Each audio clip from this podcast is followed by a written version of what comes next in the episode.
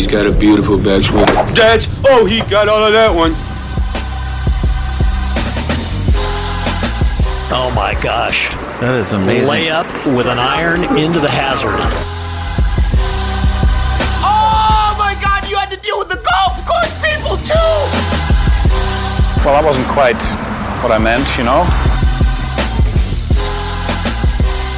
What is good, everybody? Welcome into the 73rd Hole Podcast, the official podcast of Golf Oklahoma. Sam Humphreys, Taylor Williams, Jim Woodward, right back with you guys. I know we released our live recap yesterday, but we have to come right back at you with another podcast because it is a major championship week. The PGA Championship at Oak Hill in Rochester, New York. Woody, you're back on the podcast. That's what we have to start off with. You're feeling better. Just take us through last week uh, and give us some thoughts on the tournament. Did you watch the tournament when you were at home sick? But I, I hope you're feeling better. It sounds like you are. Yeah, I am feeling better, Sam. I'm not 100%. Uh, that Wednesday morning when I woke up, I felt so bad, and there was no way I was going to drag this cold or whatever it was up to you guys. So I'm sorry I let everybody down by not being there, but I enjoyed watching it on television. It was really, really cool, to be honest with you. I, you know what? I hate to say it, Sam, but I'm I'm starting to get into this team thing. That's what I was more excited about because once I knew Gooch couldn't win the golf tournament, I knew I'd pick the four aces, so I was trying to pull for them to beat the Stingers. Uh, so it, it, it's kind of cool to see that. You know what I mean? It, it's it's really a different golf concept. I saw it Tuesday when I was there, and you know what? I saw it and I felt it even on the television this weekend because I had seen it in person. It was kind of really fun to know what was going on. So to say that was an exciting weekend for me, I I got to admit to you, Sam, I was a little bit back and forth. I went and watched Byron Nelson a little bit simply because I knew Austin was in the hunt and I wanted to see if Eckroat could get his first win. But I really enjoyed the LIV because of the team aspect, uh, which I never thought I'd tell you that.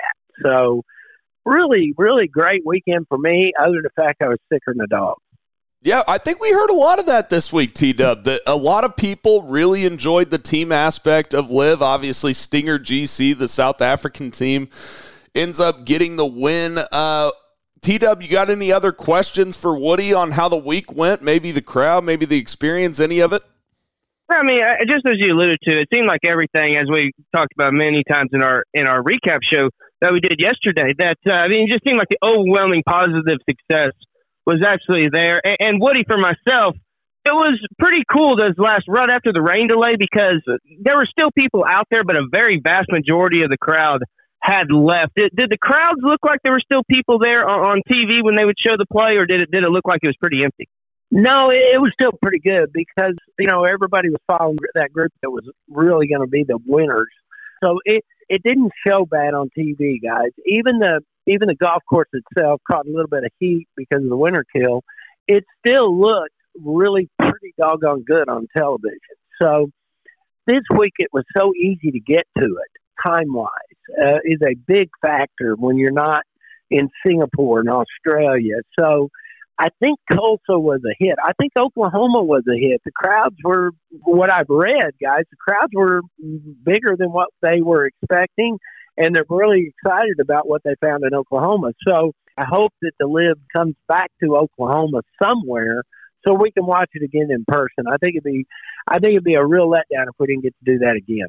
No doubt about that. And Woody, we got about three minutes here until we got to get back to our PGA Championship preview today. I mean, we got a lot of stuff going on. Obviously, we were right back at you today with another show. Um, but Woody, I think my last question for you is LIV Tulsa, LIV Cedar Ridge, everyone involved with the tournament has to be pleased with the play they got on Sunday, not only with Cam Smith making a run, Branden Grace really impressed me, sticking up on top of that leaderboard and making some clutch putts, and then obviously Dustin Johnson closing out the golf tournament, even though he did make the big mistake at 10. It's always good when the first time you host an event to have a winner that's a, a Hall of Famer. Uh, yeah, to say the least. I was shocked, though, guys, they still shot as low as they did. That was what really surprised me the most. Now, I know the conditions were absolutely perfect. We all know in Oklahoma, if you don't get wind and you get soft greens, it doesn't matter whether it's Southern Hills or Oak Tree or Cedar Ridge. All the hard golf courses are still uh, very gettable by the world class players these guys were. If you went to Tulsa this week, guys, and you watched this and you walked away going, well, those guys just aren't that good. Once again, boy, you've got your head so far in the sand and you have been brainwashed so badly against this tour that if you can't realize that's world class golf, then I really kind of feel sorry for you. If you don't want to watch it, that's fine, but shut the hell up that you're going to call it an exhibition or you're going to call these guys not great players. Because what I saw on Tuesday, what little I got to see, and what I saw on television, these guys can still golf their ball, and they're really, really, really good players. I hate that we still have two tours, but it's great for the sporting fans and the golf fans because you guys stayed there the whole week, which still pisses me off. I didn't get to, but I know the ropes did move back for Saturday and Sunday and Friday. I think the people should have had one of the best experiences they've ever had. There's no doubt about that. We got a DM from the pit boss at the Hard Rock Casino and said that the Hard Rock Casino was filled with people from Texas that wanted to come up and see LIV, which I think is interesting. I just think that the fans as a whole enjoyed it. I didn't hear one negative word about it. Woody, just uh, maybe some final thoughts on what your experience was like you know, I know you weren't there with the fans, but how cool it was to be out there on a practice round day with just media and players. I thought that that was really cool. I thought what I took from it, Sam, is that was the first time I've ever been in a professional golf tournament or around a professional golf tournament where it was really fun, where people were really enjoying it. Um, not only the fans, but the players. I know that I'm sure you guys got it. I got something from LIV uh, asking me to do a survey of how it was for the media. That's the first golf tournament I've ever been to as a media person. So I had nothing to base it on other than the fact I thought it was great. There was nothing that I felt like they did or said to us or any way, shape, or form that I didn't feel 100% welcome. So I gave them great scores all the way across the board. You guys have been to more of them than I have as a media, so you could probably tell me more about it than that than I could. But everything I saw, felt, and was a part of on that Tuesday Sam, I, I'm more LIV now than I've ever been. That's all I'm going to say about that. Well, that's great stuff there, Woody. We got to dive into our PGA Championship preview, but we definitely wanted to give you the opportunity to speak on last week, and we're glad you're feeling better, Woody. Uh, glad that you know you got over whatever the the congestion. It seemed like some people are dealing with that these last few weeks. That you know the congestion, the head stuff. I'm glad you're feeling better, Woody. I am. I, I don't know who to blame. I, I was around two people that must have had this. One was Coach Greg Lynn. so I'm gonna blame him because he. No, oh, that wouldn't shock me one bit. Yeah, he he gives me nothing but a ration of crap every time I see him about everything. So I'm going to say officially on the podcast that Greg Lynn, Coach Greg Lynn, gave me this crap and ruined my week at LIV. So he is now on my shit list for at least a day. there we go. Oh, man. It's time to hit a break here on the 73rd Hole Podcast, the official podcast of Golf Oklahoma. If you are not getting all of your local golf news from Kim McLeod and Chris Swafford doing a great job up in Tulsa, not only covering college golf in the state of Oklahoma, but obviously LIV Tulsa just happened. Austin Eckroat, they did a great story on from the Byron Nelson you are missing out. So definitely go to golfoklahoma.org and also go to thesportsanimal.com where we are right there on the podcast page. And you can also find us anywhere you get your podcast. And please hit that subscribe button. It's absolutely free and it just helps us out. And we'll give you a notification whenever we drop a new episode. Our social medias are at the 73rd hole on Twitter and at 73rd hole on Instagram. And I'm at Sam Humphreys 34 if you guys want to follow a lot of golf content that we are putting out, especially over LIV Tulsa, and it will continue into this week with it being a major championship week. But let's go ahead and hit a break here on the 73rd Hole Podcast, the official podcast of Golf Oklahoma. Hey everyone, T Dub here. I want to take a second to tell you about my good friends at McCray Roofing. Not too long ago, my roof was in desperate need of repair. There was extensive hail damage, and I had many leaks that needed attention. Not only did Jeff and his staff build me a new roof, but they walked me through step by step of the claims process, which is something that I was very, very concerned about. Everything from the initial inspection of the roof to analyze all the damage to meeting with the insurance adjuster to make sure they were aware of every damaged area, making sure my claim was accurate. Their custom copper creations are truly beautiful and add a great touch to any roof. Not only do they do residential roofs, but they have an elite list of commercial customers, including Gaillardia Country Club, Oak Tree National, and Bass Pro Shops. Check out their website at McCrayRoofing.com to view some of their work yourself and give them a call at 405 692 4000. That's 405 692 4000.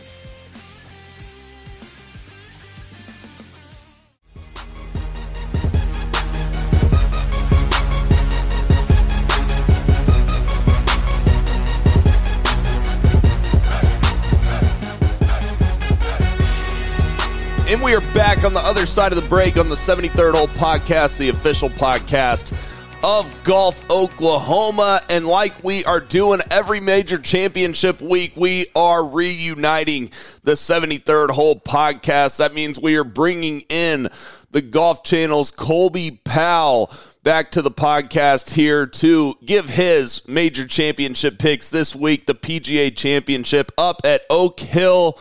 Colby, we've had a crazy golf season to start 2023. Maybe give a couple thoughts on how you think the season has gone so far. The Masters was entertaining last time we had you on, and, and now we're headed to the PGA. There's some deep rough out there. What are your just general thoughts about this week? Yeah, it's good to be on with you guys. I always love hopping on here talking a little golf. It's been really a pretty chaotic season. Uh, I mean, I think first week of the year we kind of knew we were in for it when Morikawa had a six shot lead, and then his game fell apart, and he seemingly hasn't found it. And Jon Rahm's going back to win, and Jon Rahm hasn't stopped winning. So uh, we got Scotty Scheffler, who you know he, he's hitting it as good as anybody in the world. Can't make a four footer to save his life. Uh, we got guys on LIV, big names starting to play well. Played well at Augusta, coming into the PGA. So uh, yeah, it's been pure cat. Rory's in a, a the slump of all slumps. It's just the storylines are endless. Beef has a wrist injury. I mean, I, I don't even know where to start. There's uh, there's a lot going on as we head to Oak Hill. Oh, along those same lines, you mentioned how really chaotic the world has been this year. We, we, we can pretty much all unanimously agree that Rahm and Scotty Chef are one and two best players in the world. You may be able to flip flop them depending on what day it is. In your opinion, who's the third best player in the world? That's a great question. One and two are obvious. Uh, two months ago, I would have told you Rory was the third best player in the world, but I certainly wouldn't say that today. Um, oh man, third best player in the world. Guys who are playing really well. Xander, Finau. Oh my gosh, I. I think analytically, analytically, Colby, it is it is Xander Schauffele, but he can't even finish the tournament. We saw him at Quail Hollow. Yeah, no, he he's been struggling to win. Um, JT hasn't been putting. Um, I would say it's probably I would still probably put Xander in there because he's been so consistent. So I think I would throw him in at three. You can make a case for Finau. The the field in Mexico was weak, but the cream rose to the top, and it was him and Rahm on Sunday. Uh, he went in with a couple shot lead, was able to hold him off. Uh, those are probably the guys at the very top right now. But I really think it's just Rahm and Scotty, and then that next tier. I think you can probably put ten guys in that next tier. Uh, a couple of them might be LIV guys, and the rest tour guys, and then below that, it was just a lot of guys kind of in the middle. But yeah, I, I think it's just one, two, and then let's see who pops from that next group. Colby, I got a question for you real quick because I'm sure you watched a whole lot more of the Byron Nelson last week than we did. We were up at LIV Tulsa, obviously didn't get a chance to see a whole lot of it, but Scotty Scheffler continues to stripe the ball tee to green, but unfortunately continues to putt below average on the PGA Tour. It just boggles my mind that this guy continues to finish in the top 10 of golf tournaments, but is putting honestly terrible. I mean, what have you seen from his putting uh, throughout the year? Scotty Scheffler could have been blitzing fields all year, but really the putter is holding him back. Does that scare you off from picking him this week? It does not scare me off because the ball striking has been so elite. I mean, you watch him, the driver is just stripe show. Uh, irons around the green is still great. Uh, I mean, he's still good for a, a chip in eagle on a par five or a short par four every week. He had one in the first round last week at the Nelson. But, uh, I mean, guys, I've, I've had food poisoning and been less sick to my stomach than I am watching Scotty Scheffler over a five footer right now. It's, it, I, I don't know what's happening. A lot of the misses seem to be on the left side. I don't know if it's an alignment issue, if he's got his shoulders open. I, I don't know what the case is, but I'm hoping that he can get that fixed coming in to Oak Hill because he is hitting the ball so well, and he's still one of my favorites. Even at the players, I mean, he blitzed the field at the players, guys, and he putted average, but he hit the ball so exceptionally well that it didn't matter. Uh, I think even an average putting week from Scotty Scheffler could lead him to, to the Wanamaker Trophy. I just don't know if he can putt average. If he's got a bunch of five footers for par, he's either not reading them right now, uh, or he's got some case of pools with the stroke, and, and they're pretty scary. But he's hitting it so good, I think I'm still going to ride with him in a lot of lineups this week. Bear in mind, if you look at what has happened at Oak Hill over the years that they've had majors there, Jason Dufner, Shaun Micheel, uh, Jay Haas won it in 2008 when I played it. It was in the senior division of it. Oak Hill doesn't always produce that superstar winner. Okay, one of the reasons why you guys we might not want to go. It's so easy to go Scheffler, Rahm, DJ. There's a lot of good players, but one of the reasons you might kind of shy away from that is Oak Hill in itself, guys, is a golf course that is very difficult to remain patient on. And the other thing, you better drive the ball in the fairway. The thing that those guys I was mentioning who has won there, even Curtis Strange won an Open there, I believe if you look at where that golf course sets up, it sets up off the tee. If you don't drive it in the fairway, and I can honestly tell you that when I played it, they could have bailed that rough and fed a cow for life. Okay, there was so much grass. This stuff is nasty. It's it's bluegrass and it's so thick and so gnarly. And if it's cold and it's wet, which it can be at Oak Hill, I'm just saying, Colby, when we look at this, all of us look at this together, I think we need to be careful not to just go with those guys that we think are going to win. Now, I'm not saying they won't. I, you guys know how this golf is. Anybody can win, but this golf course just doesn't look that to me. Yeah, I'm very curious to see how it plays in May versus in August. If you go back and look at 2013 and that leaderboard, there's a lot of short hitters. But you can see a guy like Jack, Zach Johnson was up there, and Zach Johnson was not getting crushed in driving distance that week because those fairways were firm and fast, and he was hitting it out there and it was running forever. They've got some rain up in the Northeast. It's going to be, you know, probably in the 50s in the morning. I think the course is going to play a lot softer than it has in the past. And I was listening to Andrew Green last night on Live From, and he was in charge of the restoration up there and the redesign. And he talked about just the sheer number of trees that they took out. Now they won't give a number. Whenever if you if you ask anybody at Oak Hill, how many trees they took out. They won't give you a number. They just say, we took out the perfect amount. And we'll see because I think it's going to look a lot different than it did in 13. But he did say yesterday that they wanted to maintain the integrity of the driving challenge that is Oak Hill. So I don't think this is going to be Jason Day 20 under at Whistling Straits. I don't think this is going to be any kind of birdie fest. Even if the course is soft, I think you could see a winner in the single digits. So I'm curious how the golf course is going to play May versus August. I think that's going to be the big difference because firm and fast as opposed to uh, soft.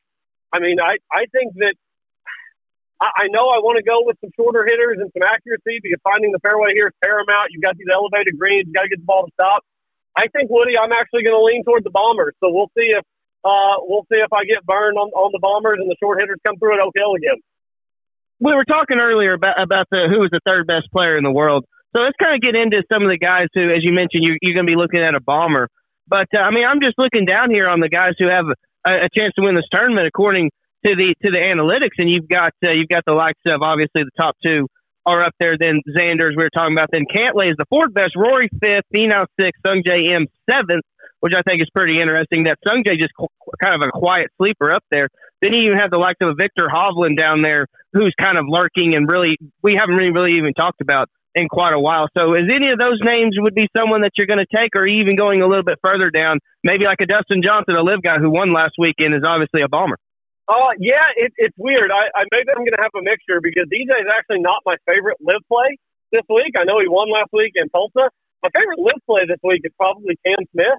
I just, and I do think that you're taking a risk with Cam Smith because um, if he gets too crooked with the driver, then his insane scrambling skills may not be enough to save. You know, he, he might be coming from places that you don't want to come from. But if Cam Smith can get off the tee at all, and I think that this golf course is made for him on and around the greens, you're going to have uh, straight bent grass. It's going to be fast. It's going to be slick.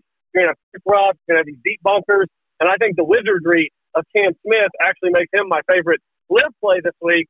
But you mentioned Sungjae being interesting up there. I kind of like Sungjae. His last five events, uh, and this is not with withstanding the Korea Open last week, which he just, you know, flew 16 hours to Korea, won the Korean Open, and he's coming back. Uh, he does have the extra day to get over the jet lag because that finished on Saturday uh, for us over here. So he does have the extra day. But his last five events are either majors or elevated events. His worst finish in that span, I believe, is T21 with three top tens.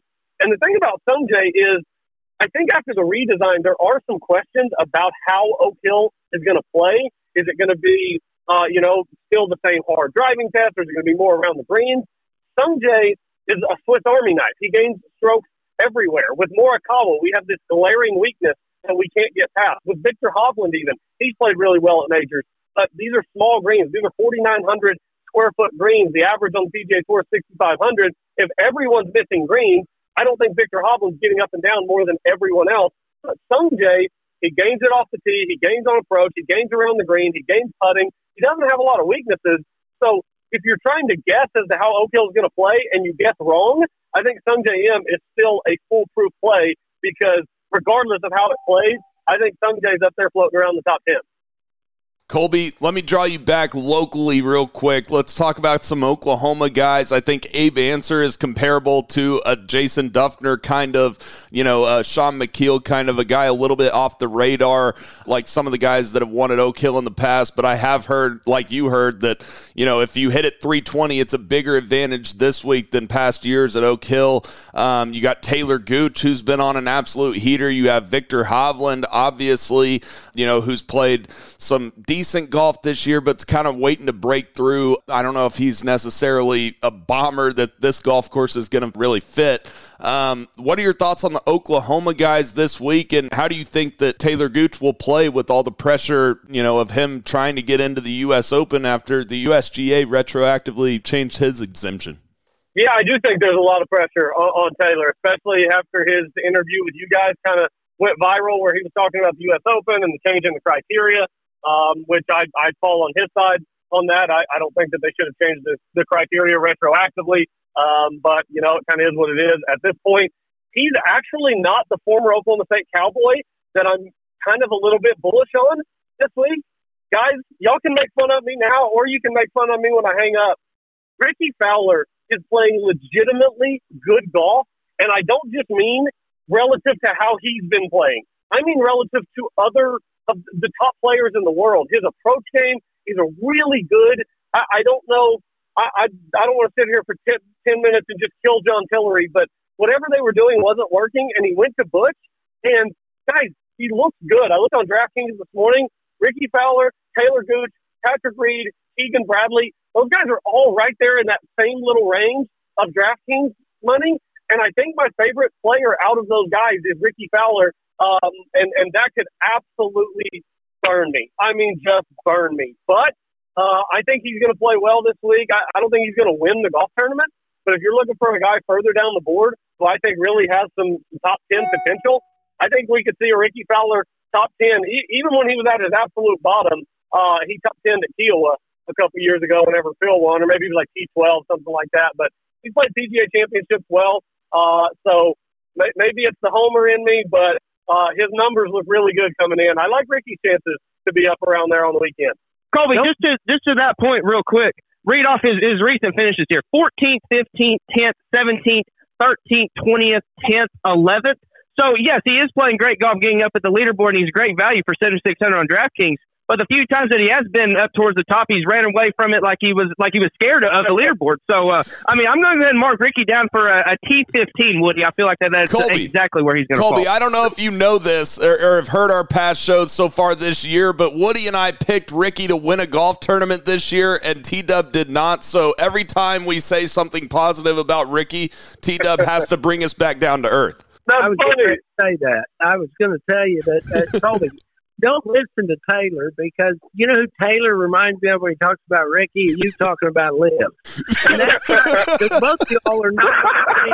That's harsh, Woody. That's harsh. Oh my it's gosh. fact, so I'm not trying to be mean here. I'm just telling you that Taylor, he just is down on Rickie. I don't know if Rickie must have not given him a golf ball at a golf tournament. I don't know what it is. But he doesn't like it at all. Not at all. But I'm with you though, Colby. He is showing signs. And when he went to Butch, I said way back in January when I heard he was going to Butch, that's when I picked him to win a golf tournament and to pick him to start playing better golf. Butch is the what I call the swing whisperer. He is the best at taking a world class player that's hit the bottom and bringing him back. So I like it, Colby. I'm all in with you, buddy.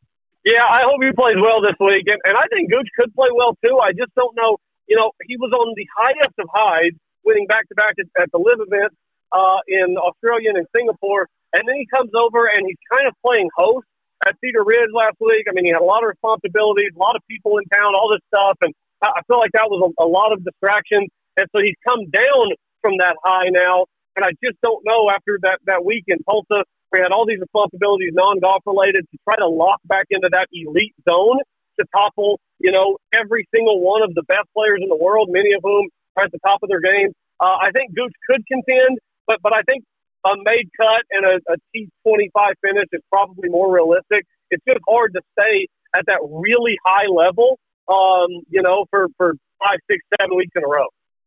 Yeah, I think those are all fair points there, Colby.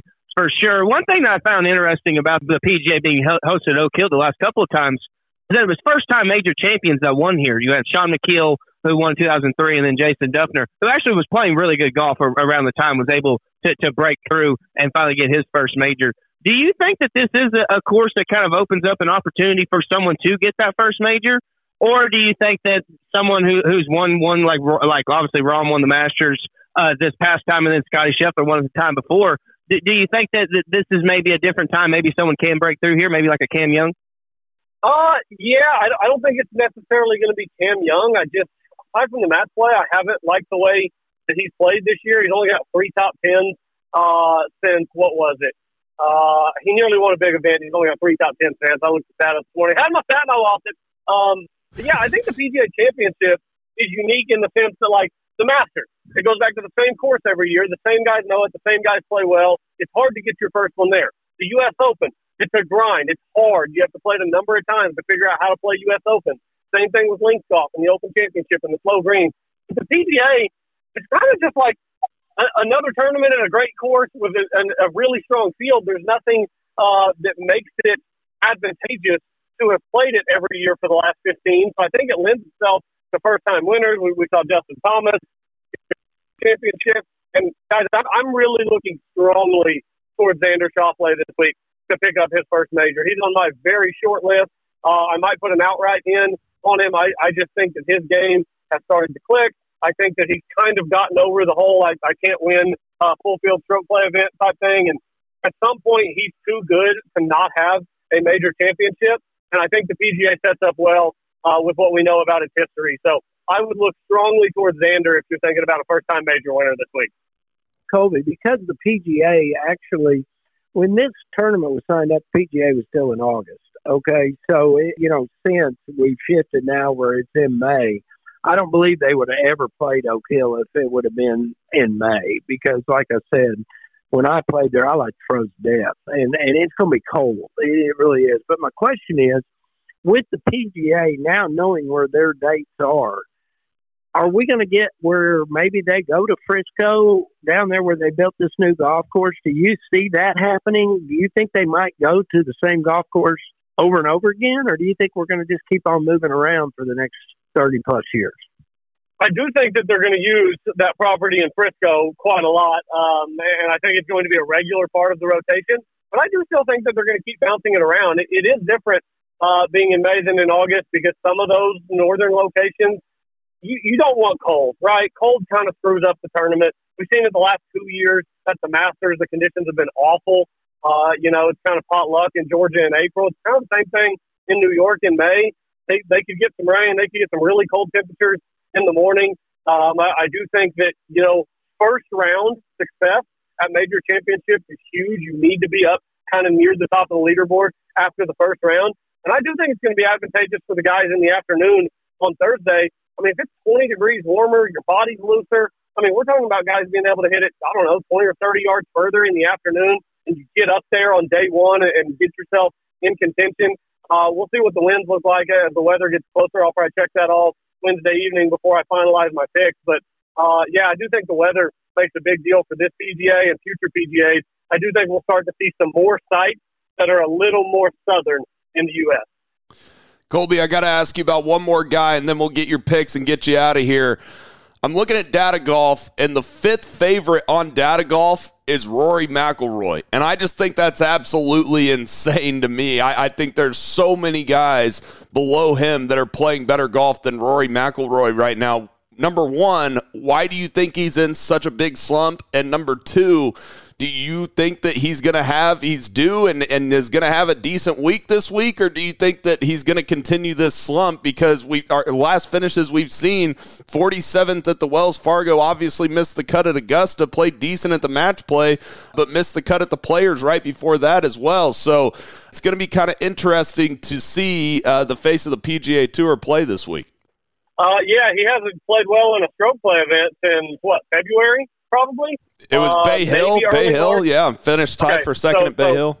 Yeah, yeah. So what? What's that? First week of March, I think. So, uh, yeah, it's been two months since Rory McIlroy has played good golf in a stroke play event. I, I don't know what's causing it. Uh, you know, he said that he needed to be home for a couple weeks. That that could be literally anything. Uh, maybe he just burned himself out. I, I think last year he was playing too much because he felt a responsibility to keep the PGA Tour's momentum going as they were losing guys to LIV. So may, maybe it was just burnout. I am I am fading Rory McIlroy this week. It just the Wells Fargo result to me is almost more uh, concerning than the Masters. You know, you come into the Masters and it gets away from you. You have one bad week, and um, even though you got the good end of the weather draw, it's just two rounds of golf, right? But then he goes to Wells Fargo, and that's kind of his place. That's, that's Rory's playground. And he played well on Thursday, opened up with that three under round despite having an OB ball on, I think, one of the par fives.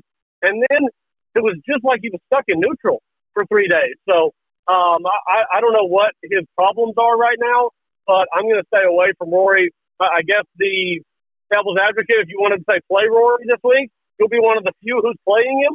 And if he does kick it into gear, he's still Rory McIlroy. I, I don't think he's forgotten how to play golf. I think he's just in a slump. So if you want to play him as like a leverage play, uh, I guess you can because he'll be very low owned. But I think he'll be rightfully very low owned because there's just something that, that's not right about his golf game right now. All right, Colby, give me your top three and a dark horse for the PGA Championship at Oak Hill. All right, top three. Uh, I, I'm going to go chalk at the top because I just, I really do think there's a big gap between the top two and everybody else whenever we talk about predictability. So uh, I'm going to go Rahm one, Scheffler two. I think I would actually flip those if Scheffler was putting a little bit better because it's hard to win back-to-back majors, hard to win the Masters and then show up at the PGA and win. Uh, or back when it was Masters and then U.S. Open. Last guy to do it was Spieth in 15, and of course that was the U.S. Open as the second leg of the season. Um, so I'm going to go Rahm Scheffler, and then I, I've been raving about Xander. I really, I would not be shocked at all to see Xander holding the trophy uh, on Sunday afternoon. So Rahm Scottie, and then Xander. I'm, I'm going chalky at the top. How about Adam Scott for my dark horse, though? Um, I, I don't think he's going to win the tournament because I don't think the golf gods will allow someone with a blue putter to win a major. I think in strokes gained, blue putter he comes in very far in the negative. So for that reason, I don't think he's going to win. But he's been playing really good. He's a veteran guy. He's been around. Uh, he got me 277k last week in the one and done. Sam, how many points did your pick get last week in the one and done? I don't know. It doesn't matter. They were playing for pennies on the dollar last week at the Byron Nelson, so I didn't feel like I needed to even put one in. Hey, shout out Austin Eckroat, too. Good playing last week. He didn't get the win, but that money, those FedEx right. Cup points, especially those FedEx Cup points, go a long way. So uh, those would be my top three in a dark horse. And then I'll, I'll give you my top three LIV guys too. My top three LIV guys, I think I'd go Cam one, I'd go Brooks two because Brooks is just a major assassin and doesn't really matter how he's playing if he's healthy. He shows up and plays well at majors. And I think I'd go DJ three. I don't know if I would have even had DJ on the list until he won LIV Tulsa because he had just kind of looked uninterested in golf for a while. But DJ's coming in uh, off a win at, at Cedar Ridge, so I'll throw him in there at number three because he's got that high end talent. So uh, yeah, those are kind of the guys I'm keeping an eye out for this week. By the way, since you mention it, what were your thoughts on last week at LIV Tulsa? Um, I, I just saw kind of a lot of the stuff that you guys were putting out. It, it looked like a good event. Uh, it looked like everybody was having fun, and uh, I still get the, the emails from Kelsey with, with TG's foundation. Seemed like they raised a lot of money. So uh, all in all, a good event. I, I think that LIV makes mistakes when they go to places like Tucson and Orlando, as if the, the Phoenix area doesn't get enough golf, and as if they don't get enough professional golf in Florida. You, then you go to places that are starved for golf. And I thought that Australia, big time, was that. And I think Oklahoma is that. I think Oklahoma is a golf crazed state. Uh, and we've had a pretty good run the last three years with the senior PGA leading into the PGA at Southern Hills and then LIV Golf Tulsa now. Uh, Oklahoma is a golf crazed place. So I think that LIV needs to do more uh, Australias and Oklahomas and less Tucson's and Orlando's. I mean that that is a great point there, Colby. The crowds were, were just outstanding, and yes, we have been deprived of good golf for a while. And I, I really do like your Adam Scott pick because back here in, in, when they had the major here in 2013, he finished fifth by shooting uh, a solid five under, was just a little bit back of Jason Dufner. So I think you're pretty spot on with your your dark horse pick there with old, uh, with old Adam Scott, even though that putter is pretty atrocious. It's hard to look at, but he's playing well with it. I think it was Saturday at the Nelson that he shot himself out of the tournament. Maybe it was Friday. Um, he played really well on Thursday, played really well on Sunday. So he's playing good golf. And Adam Scott's one of those guys that when I see just a little bit of form, I'm ready to jump on it because the swing is just so pure that I feel like whenever he starts to feel it, oh man, all, all he's got to do is get that blue putter rolling a little bit, and he's going to be up there. Hey guys, one thing I will say, while Colby's still on the air, one thing I love about Adam Scott, Adam Scott's the only guy using the long putter that's not anchoring it, and I appreciate the fact that Yep. he's not anchoring it. For these That's other guys point. that are putting with that, don't tell me they're not anchoring. Do not tell me Bernhard Langer's not anchoring that putter. He is anchoring that putter. Adam Scott's the only guy using one of those long putters that you can actually see it's away from his body. So either they need to make them do that, or they need to just take that long putter all the way out of everybody's hands. That's just my rant on that because I hate that long putter. Hate it with Good a call. passion. No doubt. I, Good I call, totally. I, I, I think Yeah. I think Bernhard Langer. I think Bernhard Langer is literally grandfathered in. Yeah, and that He is the grandfather You know, that be. Yeah. Oh well, I'll tell you this much. I know Hale Irwin well enough to know that Hale Irwin does not count Bernhard Langer tying his record. I'll promise you right now. If you had you Yeah. had a beer with Hale Irwin right now, he'd say he's a cheating sob.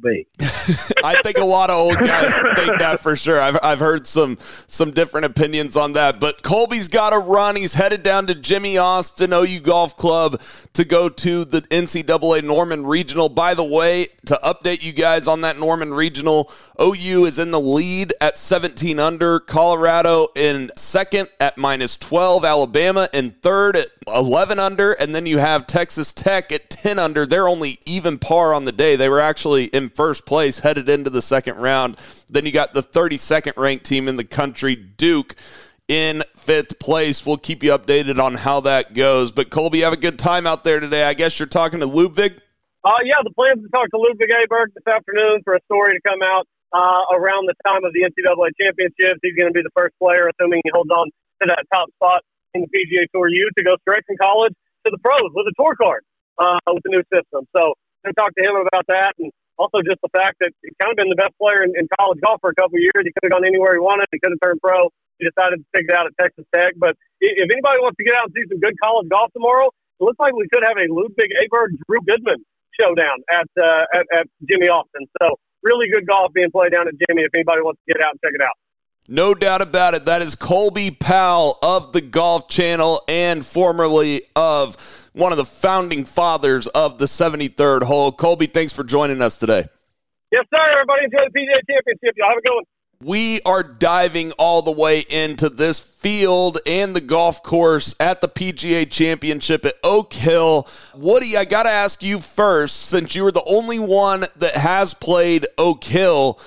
I mean, what is the course's defense? Because I mean, we've seen some journeyman winners, and and it, it has favored the shorter hitters in the past, or at least brought them into the golf tournament.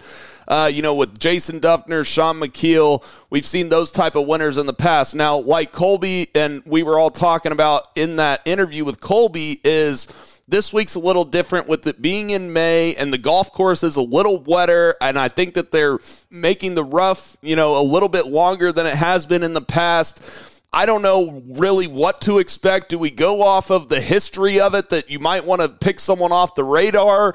Or are you kind of looking at one of the top players in the world, you know, after about a decade since we've seen the PGA championship here at Oak Hill? Woody.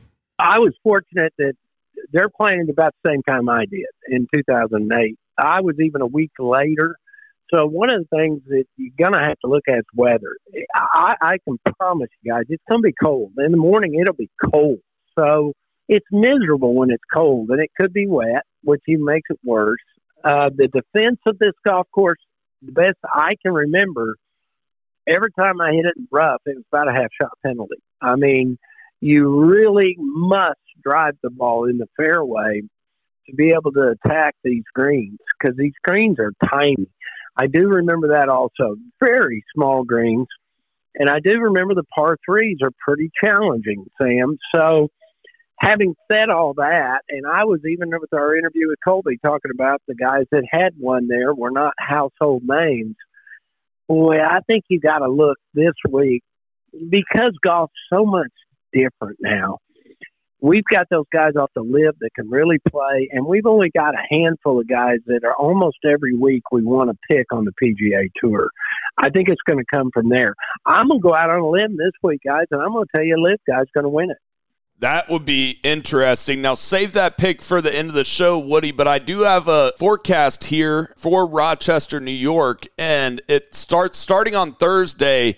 It's a high of 63 and a low of 36. So you're exactly right that it could get a little chilly for the start of this golf tournament. On Friday, there's a high of 77 and a low of 48. And then some rain chances come in. There's a 50% chance of thunderstorms on Saturday um, with a high of 68, a low of 55. So a little bit, you know, warmer, especially in the mornings, but you do get a chance of thunderstorms along with that. And then Sunday looks beautiful, a high of 69 and a low of 52 with sunny skies. So, T Dub, do you think that that weather forecast really uh, affects who you're going to pick whatsoever? Not necessarily. I don't think it's going to change Oak Hill an abundant amount. I do think that we'll see some similarities between the, the last two times that we have uh, held it at, at, this tournament, which ironically is 2023. We had 2013, and then we had 2003. So we, we've got a pretty set. So hopefully 2043 will probably be back here as well. You look at back in 2003 when Shaun Micheel won, hit that uh, one of the most famous shots in golf on the 18th hole there to about a foot to beat Chad Campbell. There was only three players that shot under par that year. Uh, it was Micheel, Chad Campbell, and Tim Clark was the other one. That's a name from the past right there. So the I feel like it, it, may play fairly. Yeah, yeah. The uh, he hit it about 240 off the tee. It was pretty interesting. He had something with his elbow. I couldn't remember right. exactly what it was that made him swing like that. Um, and in 2013, the scores were a little bit lower. Um, it actually did rain a decent amount, especially in the first round uh, that year. I actually have an article right here saying that they sold out of umbrellas and ponchos that year, so that was interesting. That allowed, that's kind of what kind of opened up the door for Jason Dufner a little bit uh, to, to play. And Jim Furyk actually finished second that year, so definitely not a bomber's paradise by any stretch that year. But I do think that uh, Woody, it's going to be a paramount for the drivers this week. Just by watching uh, live from last night, that rough looks gnarly. They were doing the old you have some golf balls and you throw it down the rough with a camera there and showing how low it drops. And uh, from the looks of it, if you have any more than about an eight iron, you're not going to even be able to advance the ball in the green. Let alone you're you're even if it sits up on it, you're going to have one hell of a flyer, or it could just hit on the top of the face and come out dead. So what? In, and with it being a 7,400 yard golf course as well, not only are you going to have to hit it straight, but you're going to have to hit it pretty far as well. Well, we go back to one of my favorite stories when I got paired with Dennis Watson and Tom Watson in the third round. Uh, one of the things you're going to watch this week that could happen in the first two days, guys, is slow play. Um, this golf course can get ugly, and like you said, T Dub, when you're hitting in the rough, it's hard to even think about hitting these little bitty greens. So then you're chipping a lot. So slow play could be a little bit of an issue in these first two rounds because you got a 156 man field. This is a huge field. I, I'm gonna go like you a little bit, thinking bombers this week. I'm I'm thinking that if they've lost some trees, like what Colby was saying, I didn't realize how many trees they had knocked down or taken out that does help the Bombers because they can carry the ball further up and not have so much of a problem, you know, hacking a wedge or a sandwich out of that rough. Because if you're in that rough and you're trying to hit, like you said, more than an eight iron, you're not going to be able to do it. Uh, I can promise you, I don't care how strong you are, that rough, I still have nightmares about that rough, guys. The only time I ever seen rough that bad was at Oak Tree National in the 2000 Club Pro Championship, where our Bermuda rough got so deep we were losing ball on every hole. So nightmarish type rough. But if I've got a sand wedge or wedge in my hand, maybe I can make it work. So the Bombers, I'm thinking Bombers this week. I'm gonna gotta go away from my thinking I've got to drive the ball in the fairway. I've just got to drive the ball far enough I can get a wedge in my hand. Right. And as we talk about golf course setup, I feel like the PGA really ever since Jason Dufner won in 2013 at Oak Hill, I feel like they have done the best job other than Augusta National and the Masters. That's always going to be number one, at least to me. But of the other three majors over this past decade, I feel like the PGA has done the best job setting up their golf courses. I mean, they have champions like Rory McIlroy, Jason Day. You have Justin Thomas, Brooks Koepka twice. You have Collin Morikawa, Phil Mickelson, and obviously Justin Thomas last year at Southern Hills. I think that the PGA has turned into over this last decade, T Dub, the second best major to me and has produced the best winner and the guy that's playing the best that week. I, I really do. Am I crazy for saying that, T Dub? No, I don't think so at all. I mean, just look at, as you mentioned, the last how many ever years. I mean, the 2018 PGA Championship is one of the most famous majors of all time now, with Tiger making a chase at Brooks Koepka, ended up winning it, and then even the next year after that, you had uh, when Koepka pretty much went out and steamrolled, but he was playing the best golf at the time. And also, too, just looking at the courses they've been able to play, I feel like has helped that as well. Obviously, Southern Hills is, is a, a pristine uh, diamond. There's no doubt about that. Kiawah was a, a, very interesting golf course, to say the least. It's a great golf course, very interesting. TPC Harding Park, Bethpage Black, Reeve. Then even going back to like Quail Hollow, and then really probably the last major or the last PGA Championship that wasn't, in my opinion, really really stellar would have been the 2016 one when Jimmy Walker won there at Baltusrol. It just didn't have the exact same feel uh, before that. But then even before that, you had Rory at Valhalla, you had uh, Jason Day at the at Whistling Straits in 2015. So you know, I think the PGA Championship has been great. And, and as you were alluding to, they set up their golf courses in a very tough but yet uh,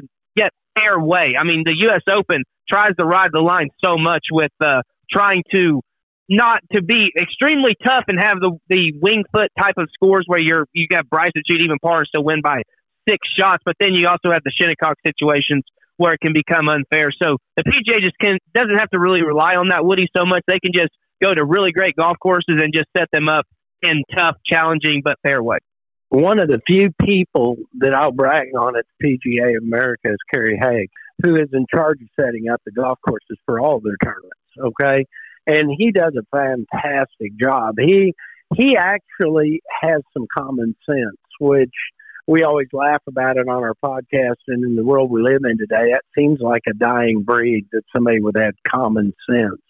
Kerry Haigh does. He he looks at the golf course. He studies the golf course. He looks at the weather forecast. He he actually thinks about it before he does it. And for the longest time, guys, the PGA was kind of um, oh, the bastard child, for a better way of saying it. Uh, you know, everybody was kind of down on the PGA.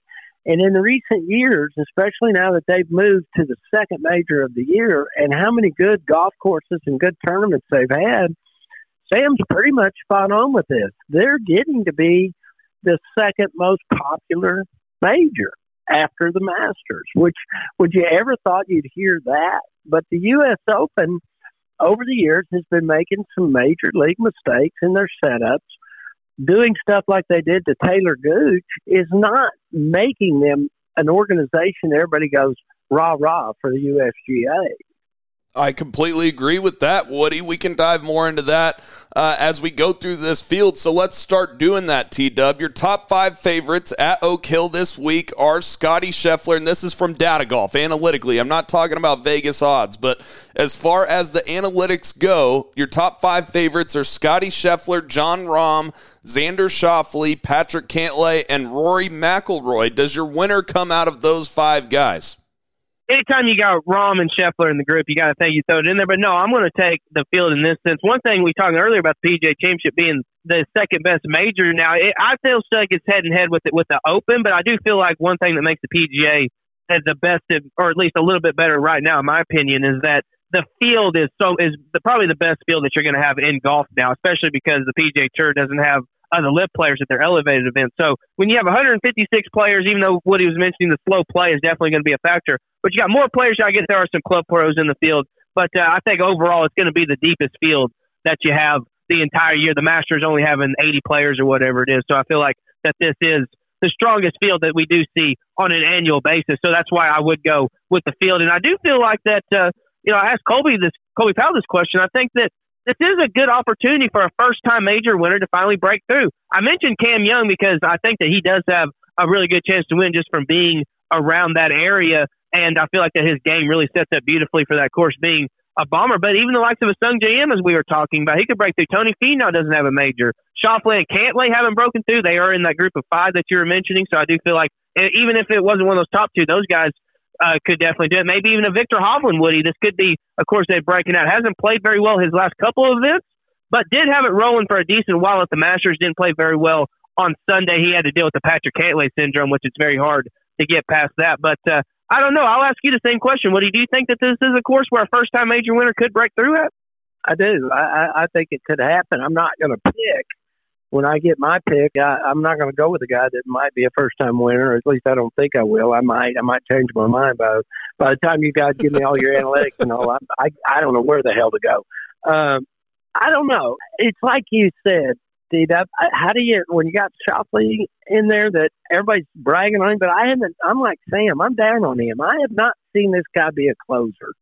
Okay, uh, Scheffler, Scottie. If he puts like what everybody's saying, he's hitting the ball so doggone good. If he gets to putting it, look out, right? Um, Rahm, what can you say about Rahm? He's only the best player in the world, probably.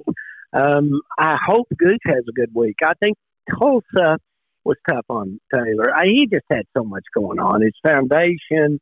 I mean, they were pulling and tugging at him every different way they could last week. I, the more I watched that, the more I realized he he really wasn't going to have a chance of playing good. So it's still a pretty open crapshoot with 156 guys. So I don't know. When we go to picking, I, I guess you'll see where my brain is it really is a crapshoot once you get past Jon Rahm and Scottie Scheffler. Scottie Scheffler analytically is the favorite at a 12.8% chance to win this golf tournament, but he's going to have to putt better than he has over the past two months uh, to win a major this week. Um, let's dive into the, the second half of the top 10 favorites here on Data Golf. You have Tony Finau, Collin Morikawa, Jason Day, who won last week, Sungjae Im, Viktor Hovland, and Justin Thomas. Out of those guys, T Dub, does anybody really pique your interest? Well, Jason Day winning last week, he would definitely be a very high candidate because he did finish uh, T8 the last time they had it here in 2013. So I feel like that he's going to have a pretty stellar week. It's pretty hard to win back to back weeks, but uh, if anyone could do it, it would be Jason Day. You feel like that he's just playing some of the best golf that he's played really ever since he was number one in the world. Tony Finau, I think, is a really great candidate uh, to play well this week. I mean, he has just been hitting the ball, hitting his irons so in particularly well. I mean, the last time, I mean, I, I in his last 25 starts, he has not lost a strokes gained approach. I mean, I'd have to scroll all the way back almost two years to find a time where he did not hit his irons very well. The last time that Shout he didn't, I finally found it. Right? Our man, we met our man Boyd up at uh, up at Cedar Ridge. I mean, just a, tr- I mean, tremendous guy, and he's doing great work with Tony Finau and TG as well. I mean, they've definitely got something figured out on that end. And so, yeah, he's just. We, we mentioned the Bombers being uh, such an advantage here, but they brought up some stats from live from as well and said the last, I think it was the last four winners here, uh, whenever they hosted a major championship, were top five that week in greens and regulation. So being able to hit the greens is going to be really paramount. The reason I'm so emphasized on the bombers is because if you're not in the fairways or a long ways up there, you're not going to be able to hit the damn green. So I feel like that it, it's just a ball striker's paradise, which is why I am pretty high on someone like a Scottie Scheffler, even though his putting has been that bad. But Tony Finau is just driving it so well, and I do feel like him and Cam Young for me are kind of right there in the in the two guys who have not won a major yet, who I think would have the best chance uh, to win this week, maybe even over the likes of a Schauffele or a Cantlay, just because I mean we've detailed Schauffele extensively, and for whatever reason, Cantlay just does, doesn't seem to play his best golf in major championships. So I, I don't know. I, for whatever reason, I'm kind of a little bit down on Cantlay, even though his last three majors he has finished 14th, uh, T8th, and 14th, but never any of those did I really feel like that he was in elite contention to win the tournament. But has been playing good golf as of recently. Hasn't finished outside. Hasn't finished worse than 21st going all the way back to Waste, Waste Management Phoenix this year. So uh, I think that uh, he has played some good golf, but uh, I'm just not ready to feel like Cantlay is breaking through, even though he is extremely talented. T Dub, I got to ask you one analytical question about Finau because I agree with you that I want to pick Finau this week, but it seems like the putter's coming back down to earth a little bit. He was putting great before the American Express. He gained shots on the greens 10 tournaments before that. But after that, it, it seems like it has come back down to earth. Now, he did gain over a shot on the field on the greens at the Mexico Open, but in three out of his last four tournaments, he's lost about a half a shot on the greens, and I just don't know what to expect with the putter. He's kind of in the same boat as Scheffler when it comes to great ball striker, not a great putter. Do I want to put money on that? It is definitely a fair point. Yes, the putter has been uh, relatively streaky. The reason I'm I'm definitely higher on him is you look at his last uh, up until he won at the Mexico Open, his previous like six starts before that, he was still gaining shots off of the tee, but it's very very minimal. He had been used to oh just absolutely overpowering golf courses, and he was not hitting it very accurately during the stretch. He had not gained more than a shot off the tee since the uh, Farmers Open back in January.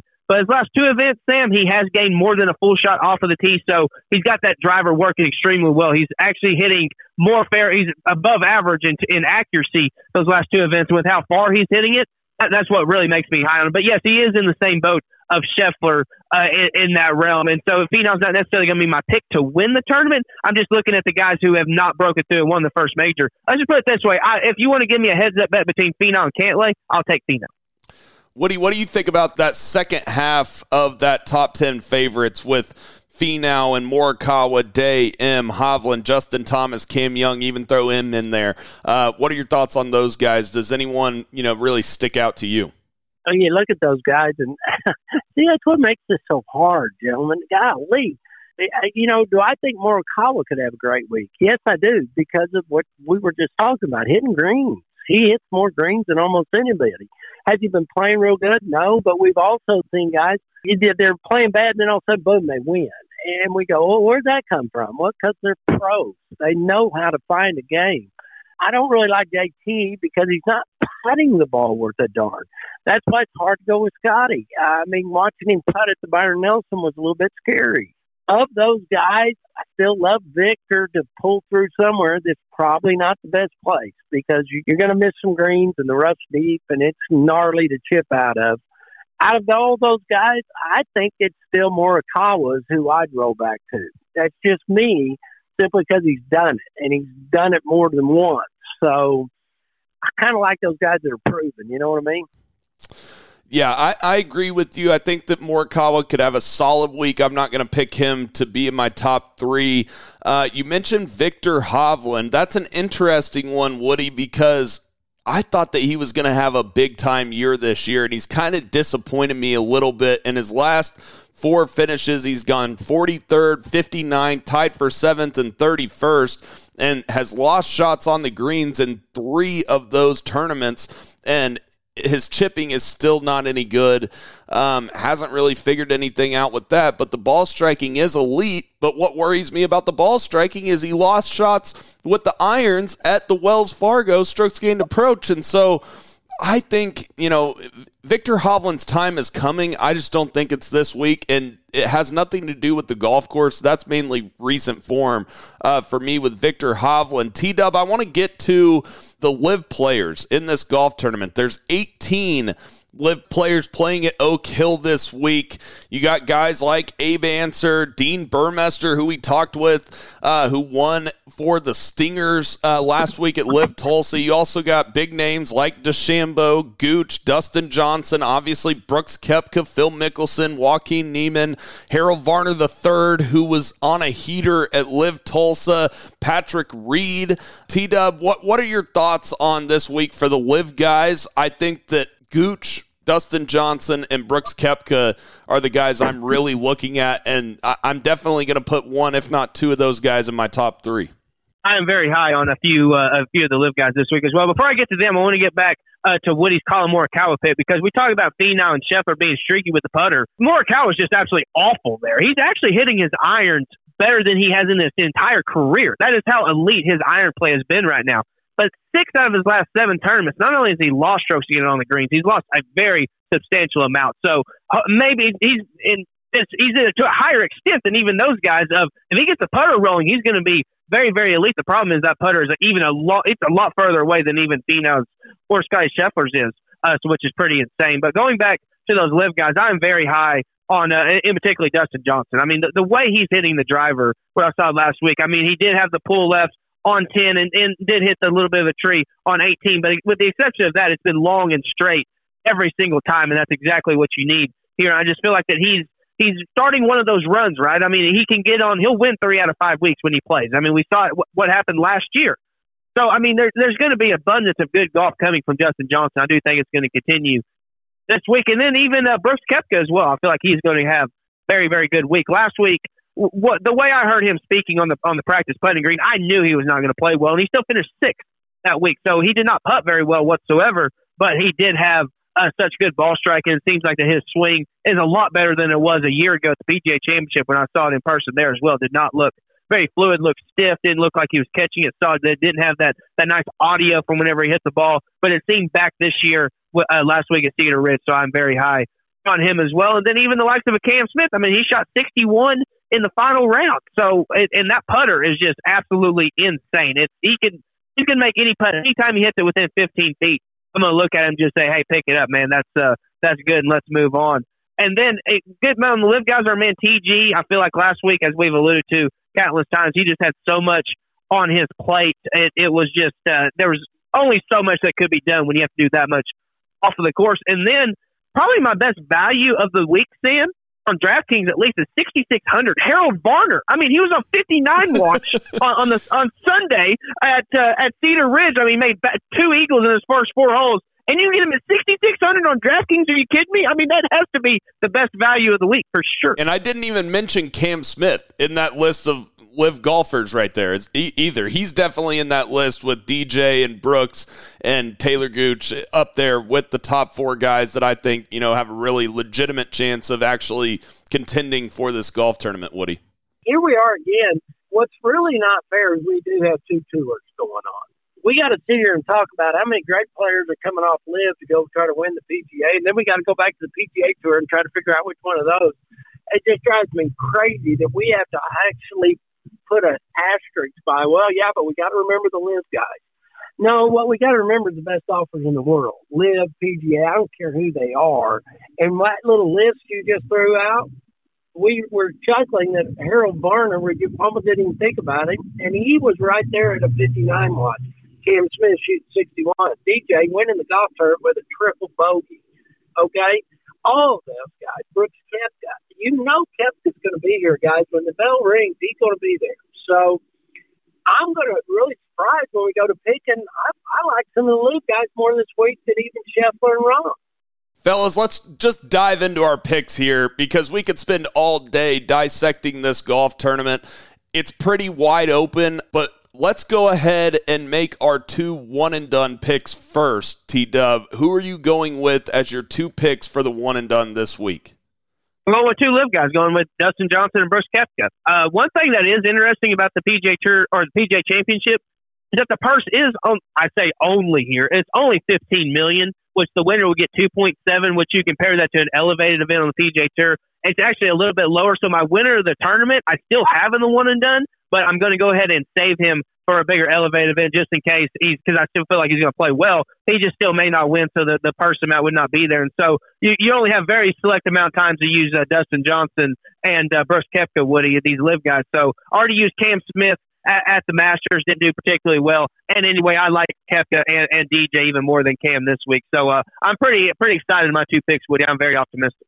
Well, I like both those guys also. I, I'm going to pick uh, Koepka to win it, and I'm going to pick Cam Smith. So I'm going to go with those two LIV guys too, uh, just simply. And I really like DJ too, but I just for some reason I think Koepka is going to come right back to to his form and play really good at PGA like he always does. Fellas, for my two one and done picks. I think I was one major too early picking Dustin Johnson in the one and done for Augusta National. It seems like after that long offseason that he had, he's back finally focused on golf. I wish I could pick Dustin Johnson in the one and done this week. I can't.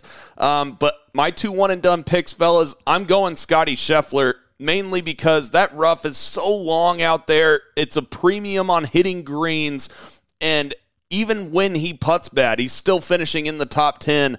I'm going to take my chances and take the best ball striker in the world, in my opinion, and go Scottie Scheffler as one of my one and done picks. And then my second one and done pick is a guy I saw a whole lot of in person last week at LIV Tulsa. That's Brooks Koepka. I think you guys are right on the money. He played really solid golf at LIV Tulsa, just couldn't get a putt to fall. I was really impressed with how he's not out there grinding on the range. He has something figured out with Pete Cowan.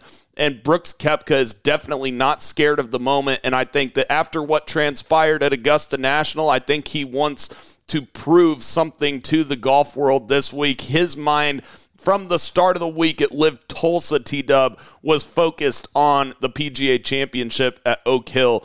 Give me Scottie Scheffler and give me Brooks Koepka as my two one and done picks.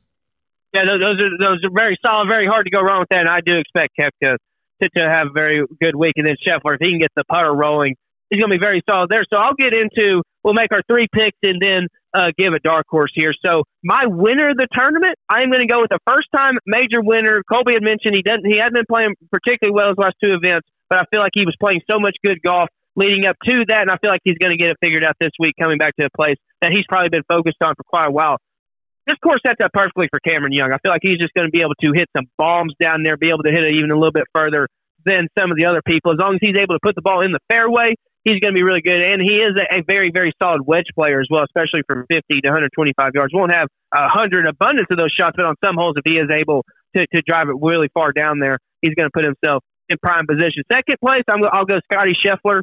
It's, uh, I just feel like he's going to be right up there, but that putter is going to hold him back just a little bit. Maybe wrong, maybe he'll get it figured out, and uh, then put, he could win the tournament by five or six shots if he does that.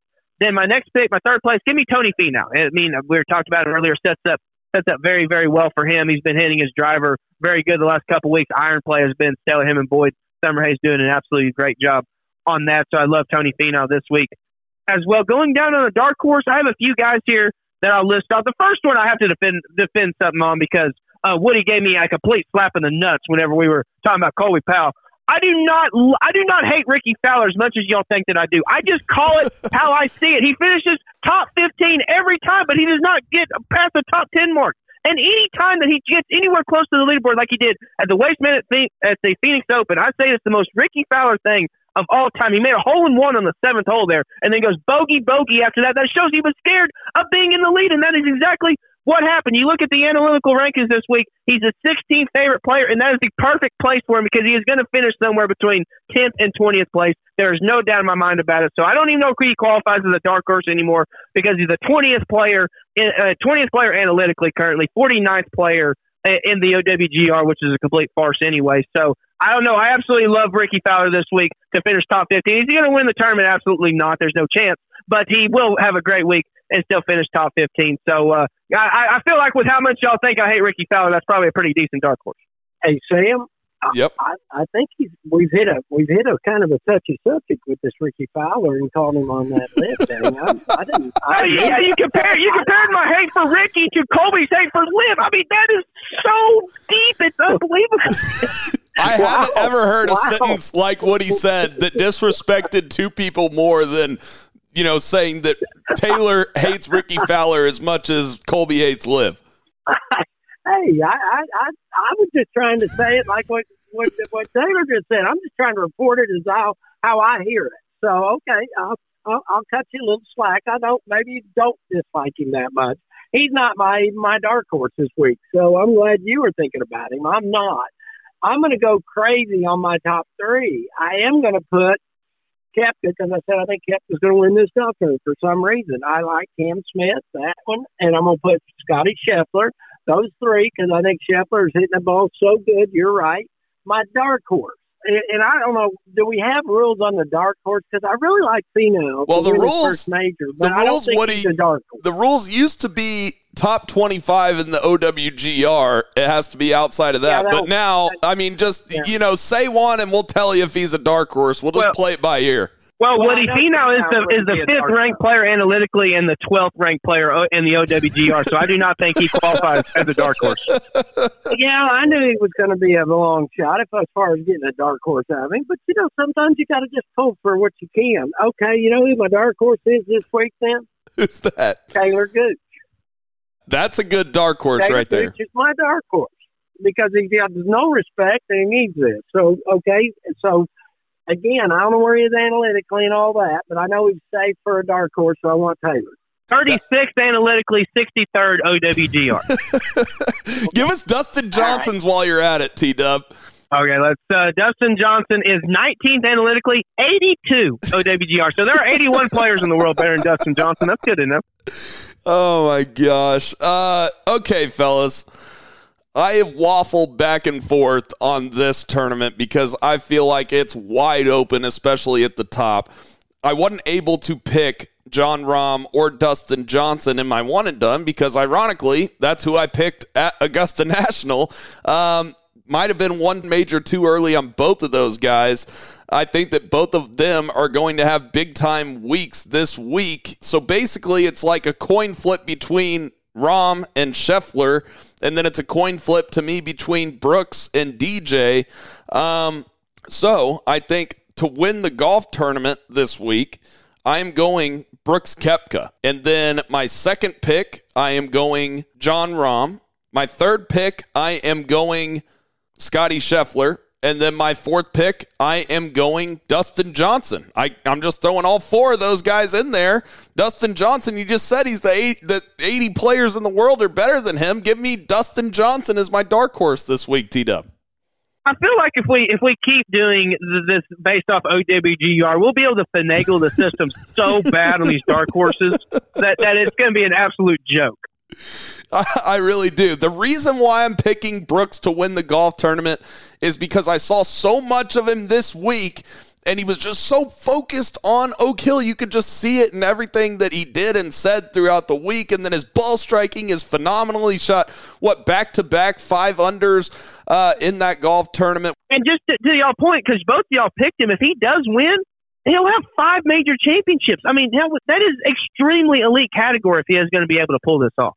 No, I, I completely agree. I just think he has a lot to prove, and I would pick Scottie Scheffler. The course sets up perfect for him, but he's got to make some putts for me to pick him to win the golf tournament. Have to throw Jon Rahm in there if we're talking about ball striking, and then obviously with DJ winning last week, I might have thrown TG in there as my dark horse if I had not seen Dustin Johnson win last week. It's not that I think that TG is going to have a bad week either because he didn't just forget how to play golf when he was in Tulsa last week. He just had a lot of other distractions around him, but coming into last week at LIV Tulsa, he was one of the hottest players in the world after winning in Australia and Singapore. So I definitely think that he will have a good week next week with something to prove as well. T Dub, one quick thing on uh, one of your picks, Cam Young. I think that that's a great pick. Great driver of the golf ball. Putting the ball in the fairway is going to be a premium this week.